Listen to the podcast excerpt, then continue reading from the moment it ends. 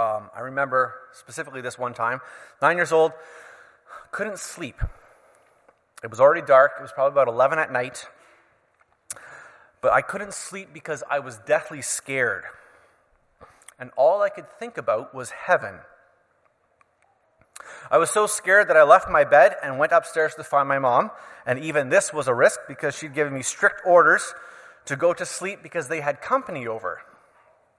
And so I didn't go all the way upstairs. I just sat at the top of the stairs. And my mom found me and consoled me, and I explained to her my problem that I was afraid of heaven. Why was I afraid of heaven? Because when I was nine years old, heaven was something that didn't make sense to me, something I didn't understand. I'd already understood the gospel. I repented of my sin, and with the mind of a nine year old, I was following Christ as best as I could. But what I didn't know about the eternal nature of the new heaven and the new earth, that shook me. What was I to do? And what, what could my mom say to help me? Well, she couldn't help me. And I lived with that fear for many, many years. And whenever I would start to think about heaven, I'd get a knot in my stomach and I would literally choke on the thought that after I die, I would go to a place forever and ever and ever and ever and ever. And you get the picture. It was something I didn't understand. And so I would try to distract myself and think of something else, and this would work for a little while, and maybe a few weeks or perhaps some months, and then one night it would just come back to me, and I would get hung up on that again. It's interesting, just this past weekend we were with family, and we had the same conversation, and two or three of my siblings said, I had the same thing. And some, these are some of the things that were said. Like, shouldn't there be an end to heaven, like just like there is on earth? Or I would get anxiety attacks over this. This would freak me out. It was because of our lack of understanding. And, and don't get me wrong, I had trusted in God for His righteousness, and I knew that I didn't want to go to hell. I knew that for certain. But heaven also scared me. And the way that I was able to, shall we say, heal or grow from that is what today's passage is about. So we're going to get to that at the end of our message. Our passage this morning is at the end of Philippians. So it's been a few weeks. We have had Good Friday and Easter in the middle. So let's review what we've touched base with so far. So Paul, in his letter, uh, begins by telling the Philippians about his imprisonment and his desire to be with them. And yet he sees that whatever comes, whether life or death, all is gain because of Christ. That was in Philippians 1. Uh, in Philippians 3, he talks about two individuals living out their examples of followers of Jesus. Uh, he mentions Timothy and Epaphroditus. Uh, later on, he talks about his own life, testifying to his own example as an outstanding Jew. And yet, his life, as exemplary as it is, gains him nothing. It's worth nothing towards his status.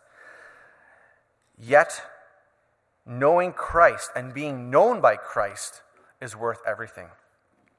And then in our last message before Easter, uh, Robert gave us this picture of the athlete who strains forward, not looking behind, but looking ahead to the prize. And he challenged us to not let the past hold us and each other back, but the promise of the future propels us forward. So, up to this point, we've looked at Paul's trials, Paul's friends, Paul's testimony, and Paul's example. All of this speaks to the heart of the letter, captured in the center of this book. It's often known as a song, and, and, the summary of that is Have the mind of Christ, shown in the example of Christ for the glory of God. So we're going to read today verses 17 to 21. Brothers, brothers and sisters. Join in following my example and note those who walk as you have been, as you have us for a pattern.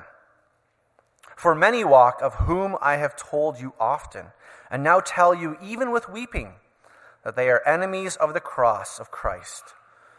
Their end is destruction, their God is their belly, and their glory is in their shame. They have set their mind on earthly things.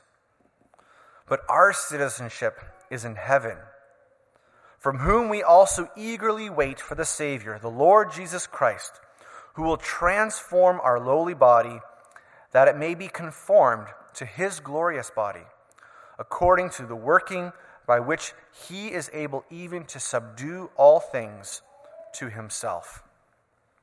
Let's pray. Lord, this is your word, and we value it. Uh, we want to understand it, and we also want to uh, follow and obey what it says. Help us to understand it. Uh, Lord, guide my mind and my words. Just take anything away that shouldn't be there. Uh, we want to do and know what is right from you. In Jesus' name, amen. So he's just encouraged them to strain forward, and then he calls them to imitate him, to follow his example in verse 17. So, why does Paul call others to imitate him? Shouldn't we all imitate Christ? Paul himself wasn't perfect. We know this. He even after he repented, he made many mistakes. Think of the disagreement between him and Barnabas. It was so strong that it broke up their working relationship. And Paul was the one who ended up coming around. He was the one that saw, said that John Mark was a help to me and fruitful for my ministry. He also publicly condemned the high priest while on trial, and then he admitted that he was wrong for doing that. We can understand this language of imitation or this example following when we understand the rabbi disciple relationship. In Jewish times, when you were called to be a disciple, you did everything that your rabbi did so that you could be just like him. Uh, when the disciples awoke, they would do it when he awoke. They would eat exactly what he eat, uh, what he ate, in the way that he was doing it. If he was using a spoon, you used a spoon. Uh, they would dress how he dressed. They would pray how he prayed. Uh, one source I found literally, they would go to the bathroom the same way that the rabbi did. That's how important it was to follow your rabbi. You did exactly what they did. They were 1000% devoted to imitating this person that they respected, this person whose life was worth following. And a wise and a humble rabbi would take the time to teach his students even through his failures. There was no such thing as perfection, but to imitate someone who was farther along than you meant that you could learn. So already we come to our first application. We can do this today in a very practical sense. What do you want to be good at? Building houses, fixing cars, creating beautiful art, cooking beautiful meals, Learn how to do your own taxes. You don't, they don't teach you that in school. Go find someone who's good at doing that well and learn from them. And that's even more so when it comes to character. God is the one who changes our hearts and, and is the one who grows and changes our character, but we can learn that by the example of others. Do you want to be more patient, more respectful, more generous, more kind, more joyful, more loving? We need to be trained in that. We need to practice that. You can read all the literature in the world, including the Bible, about why and how to be generous, but that doesn't make you good at it. Learning insight and gaining knowledge is helpful, but reading about how to hit a nail with a hammer does not make you good at it. You need to actually do it, you need to practice it. And I guarantee you, I have been a carpenter for the last 12 years of my life. I can teach you how to hit a nail with a hammer better than if I give you a book about it. And that's what we're talking about here. Paul says, I'm already doing this. I'm already following Christ. Do what I am doing. If you want to know how to follow Christ, observe and follow others who are following Christ. Imitate me does not ignore the fact that we have limitations, that we have weaknesses, and that we are not perfect. And Paul's very clear about that in verse 12, where he says, I haven't already attained this. I'm not already perfected, but I press on. So he knows he's not perfect.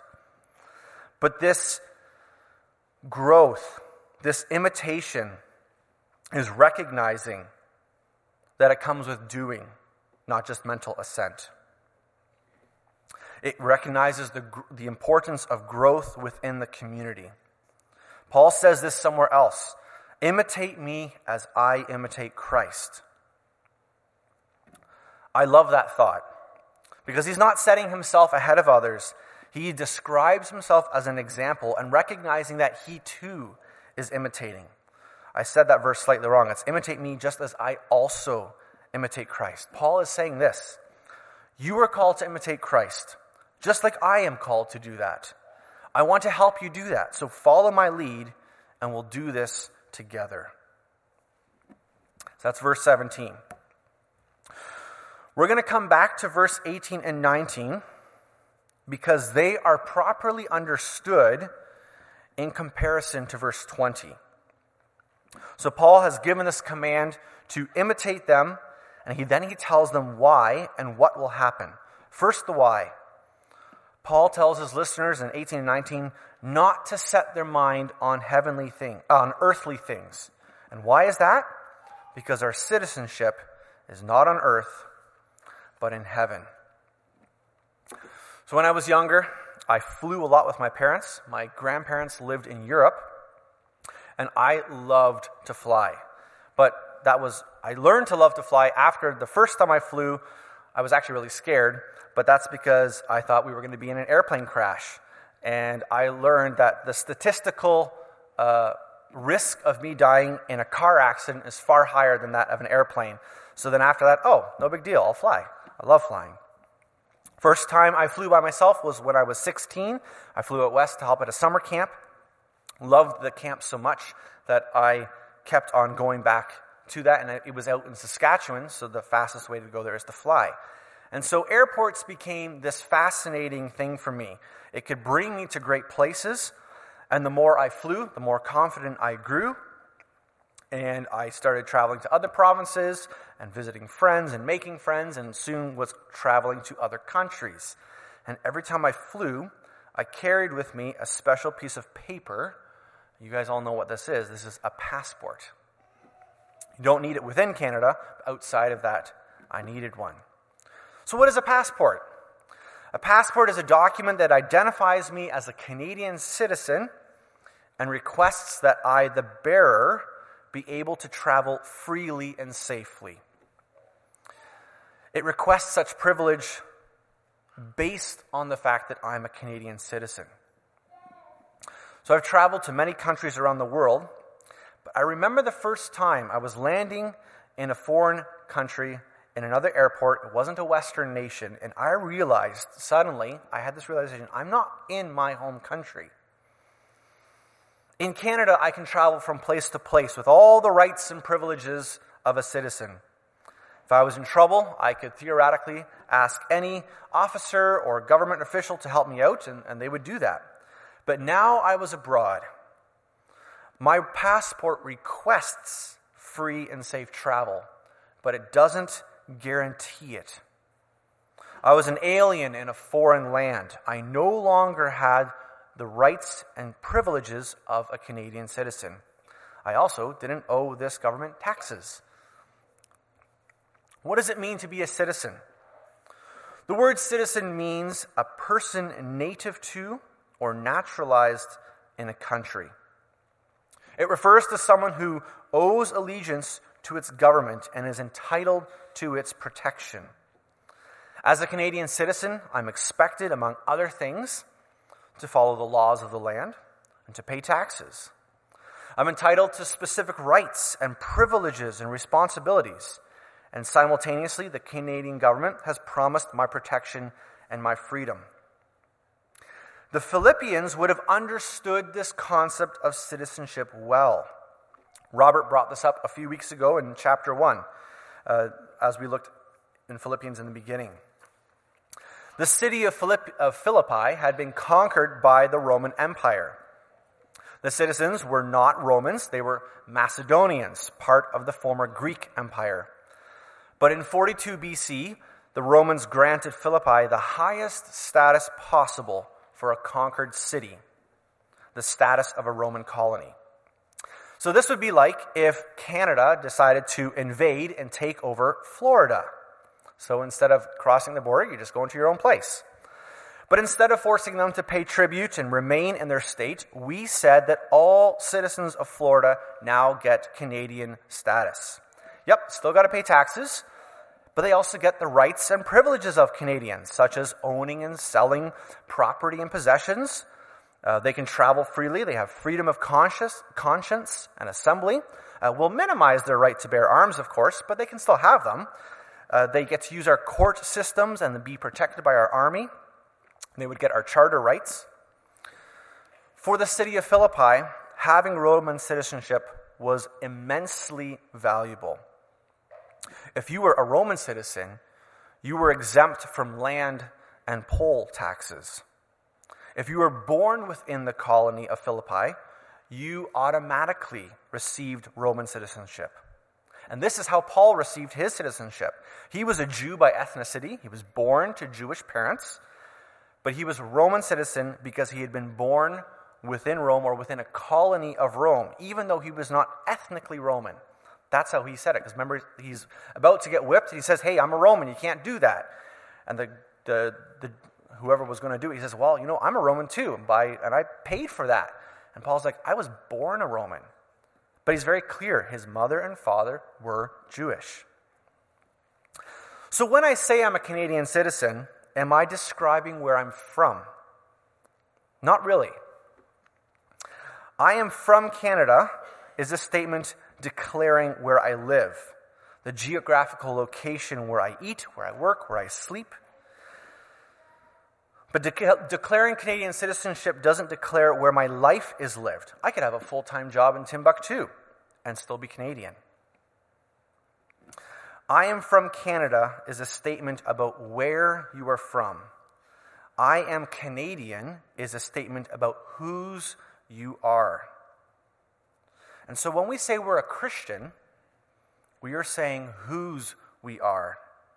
I can be anywhere on this earth, up on the moon, in fact. But no location changes the fact that I am a Christian. As a Christian, I've declared allegiance to my Lord and Savior, Jesus Christ. And I'm given certain freedoms as I submit to Him. And simultaneously, Christ has declared protection and freedom for us as his subjects. And so, a little side note when I declare allegiance to Christ, why am I surprised that there are those against me? Christ had said, He who is not for me is against me. So, where is my citizenship held? As a Canadian, it's held in Canada in some database in some government building where, at any request, a foreign official can look at my details and confirm my identity. As a Christian, my citizenship is held in heaven, in the Lamb's book of life. We should never see our citizenship as being from earth. We don't come from earth. We come from God who is in heaven. We're going to explain that a little bit more later, but for now we're going to say this. Our, de- our identity ultimately comes from God. And when we claim that He is Lord, we are sealed in the Lamb's book of life, a book that is held in heaven. What makes me a citizen of the kingdom? The fact I've been born again. I've been born into the kingdom of God. And because of that, my citizenship is not purchased, it's not second rate, it's not subpar. I have full rights and full responsibilities. And so this citizenship is what Paul uses in contrast to verse 18 and 19. He weeps over those enemies of the cross. Who are the enemies of the cross? Those who don't know Christ. He talks about how their end is destruction. There is a final reckoning coming for those who don't submit to Christ. Their God is their belly. They care only about what satisfies their desires. They glory in their shame. This, uh, they, they take pride in things that should bring them shame. Instead, they're proud about it. Their mind is on earthly things. This is language similar to Romans 1, where it talks about those who reject God become futile in their minds. They have a stunted cognitive capacity. Everything mentioned in 18 and 19 is contrasted with citizenship in heaven. Because in verse 20 he says, For our citizenship, or but our citizenship, is in heaven. So his exhortation goes like this Don't be like those who have declared their allegiance to the world. They have set their mind on earthly things. Our end is restoration. Our desires are for God. We glory in Christ. Our mind is not stunted, it's more alive than ever. Not only is our citizenship in heaven, but so is our Savior. Why, why do we await a Savior? Haven't we already been saved? Are we not promised eternity with Christ? Yes, indeed. But are all things the way that Christ has intended them to be? Not at all. Sometimes we can think we have it pretty good, but let's for, forget about the last two years. Let's look at the few, last few thousand years. There are scores and scores of abuse and destruction and pain and death. The 20th century is the bloodiest century known to man. Hundreds of millions of people have died. Yes, there has been much done to the glory of God, but the curse of the fall has never left, and it has brought much devastation. With great pain, life is brought into this world. With great toil, do we carve out our existence. Romans 8 says this For we know that the whole creation has been groaning together in the pains of childbirth until now. And not only the creation, but we ourselves, who have the first fruits of the Spirit, groan inwardly as we wait. What do we and the creation wait? His promise to make all things new. Everyone is longing for a Savior. Everyone wants things to be better. But we can't do that in our own way. Just like a fish is dependent on water and a bird is dependent on the air, we have been created to be dependent on God. Acts 17 says this In him we live and we move and we have our being. Jesus brings up this point when he is tempted.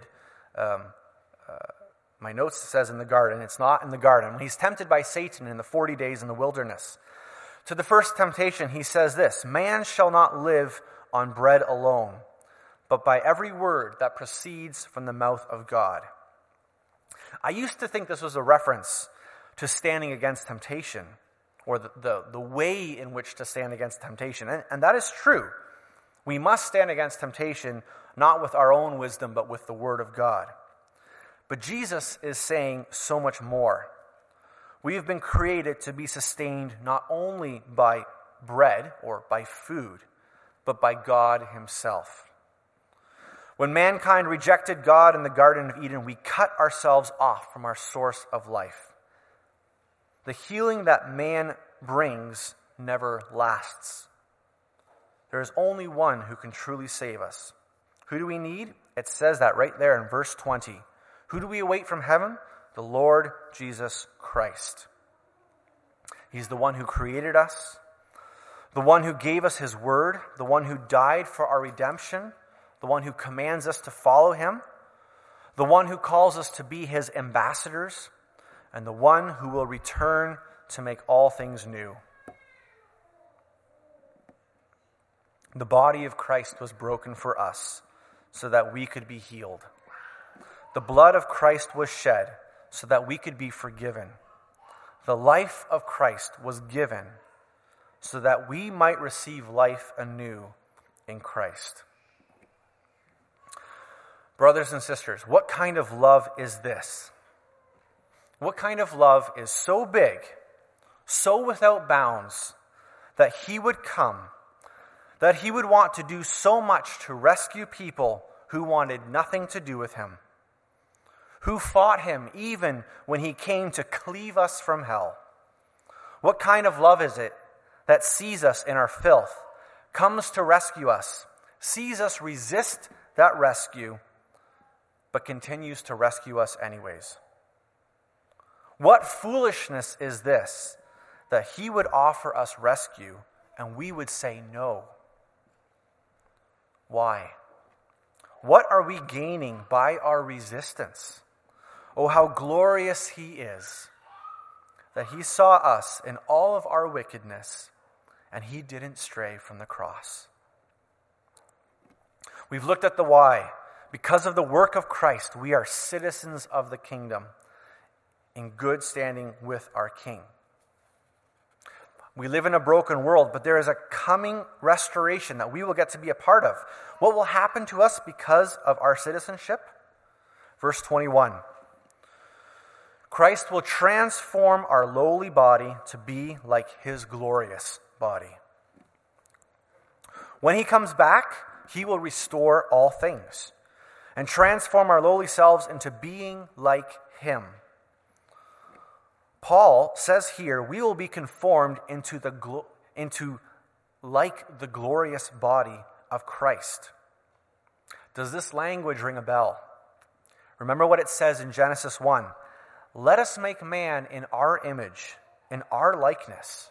That's what Paul is alluding to. We're going to go back to how it was originally. He will restore us to our original creation design. You see, the whole story of the Bible is how God's plan is to restore us to his original creation intent. God said everything was very good after he created everything. But we rebelled and we were separated from him, separated from the life source we were created to depend on. And as a result, we decay and die. The incarnation of Christ, the birth, the life, the death, and the resurrection reversed that penalty and the legal hold that Satan has over us. And now our souls are right with God. But our bodies remain in this broken world. But is this the end? Are souls floating away to eternity? No. You see, Christ doesn't just want those who have trusted in him to live for forever, he wants to restore all things. There's an important verse, in, uh, an important word in verse 20. It says that we await from it a Savior. We await here for Jesus to take us to a heaven, not that is separate from the earth. I would hold to the view of the rapture, but even that is only the beginning of the end. The final elements of the end is the restoration of all things. What does John say in Revelation 21? Behold, I saw a new heaven and a new earth. Both heaven and earth will be changed. John continues to paint this picture of how heaven and earth will be reunited, just like the original. John describes the nations of the earth bringing their God their glory through the gates of the New Jerusalem that will never be shut and the dwelling place of God is with man. He will dwell with them, and they and he will be their God. The end of time is not just a city, but a new heaven and new earth where God restores everything and God and man lives together again. And how does he do this? By the power that enables him to subject all things to himself. He will transform us, transform us by the power that he has as God. Listen to the words of Daniel to King Nebuchadnezzar Blessed be the name of God forever and ever, to whom belong wisdom and might. He changes times and seasons, he removes kings and sets up kings. He gives wisdom to the wise and knowledge to those who have understanding. He reveals deep and hidden things. He knows what is in the darkness, and the light dwells with him. How does someone do all that? Only someone who is omnipotent, only someone who is unlimited in power. Moses is talking to Pharaoh in Exodus 9. He says this As soon as I have gone out of the city, I will stretch out my hands to the Lord. The thunder will cease, there will be no more hail, so that you may know that the earth is the Lord's. Christ is Lord of all. Within Christendom, you'll have heard the concept of the sovereignty of God. And this is used generally to describe God's supreme role in the salvation of mankind. But when the term sovereignty of God was first coined, it was less, it still included it, but it was less about soteriology, which is salvation, and rather about cosmology, God's supremacy over all things. And because he's God, he has the power to subject all things, and he will. God, in the time that he deems is right, will say, Enough is enough. The pain and brokenness of this world will have served their purpose and will be put to an end. Death will no longer reign. Death will be put to death. All will be made new. Our debt of sin has already been paid. Our debt of righteousness has already been bought. And we have a promise of a final restoration. Death, along with Satan, will be thrown into the lake of fire. There will be a new heaven, new earth. God will live with man and he will reign over them. What is the purpose of this total transformation? What's the purpose of that promise? No matter what life brings, we are never to give up or despair. Just like Paul said a few chapters back, I am living for Christ, and if I die, it is gain. We don't need to be afraid of death. This is the paradox of death for the Christian. Death isn't a loss, it's a win. We've had some loss here in the last year. Some folks who have been with us, are part of our lives, are no, are no longer with us, and we mourn that. My wife and I have a little one who's waiting for us in heaven as well. But our loss is their gain. And we aren't waiting for them, they're waiting for us. They're waiting for us to come and be with them where all is made perfect. And this is why the world is confused by the message of the believer who claims in trusting God but is fearful of death. God, being with God is a much better place. So, what's the summary of today? What is going to happen? The transformation of our bodies as we enter eternity. And why? Because our citizenship is in heaven. So, how do we apply this to our lives today? What difference does this knowledge make? Well, for one, as followers of Christ, we eagerly await his return. That's a question we must all ask. Do we eagerly await it? Or have we set our mind on things of this world and we're just not as interested in it? Christ said on his Sermon on the Mount Seek first the kingdom of God and his righteousness. This passage here in Philippians reminds us to be eager for his coming and to question ourselves if we're not eager. There's five crowns promised to people when they go to heaven. There is one crown for us, for those who are looking forward to the return of Christ. That's found in 2 Timothy 4, verse 8, if you want to do some research on that. What's another application? As followers of Christ, we must always live in the awareness of His power. Are we following His commands, or are we doing it our own way? No one can serve two masters. No one else can transform us. Only He can. So, what about my story? How did I get over my fear of heaven? The difference for me came when I began to understand that the real joy of heaven was not that it was a different place than earth, but I was going to be completely reunited with Christ. I wasn't going to so much to an eternal place forever, I was going to be with Christ forever. And as I grew in my own relationship with Him, as I came to know Him more and more, I began to eagerly await His coming. I can't wait for Jesus to come back, where all things will be made new, where we, I will see my little baby in heaven, I'll see my grandparents, where my dad will no longer have Parkinson's. I can't wait for all things to be good again. And all of this brings great joy. Eternity in a good place is one thing, eternity with Christ is beautiful. That is worth living for.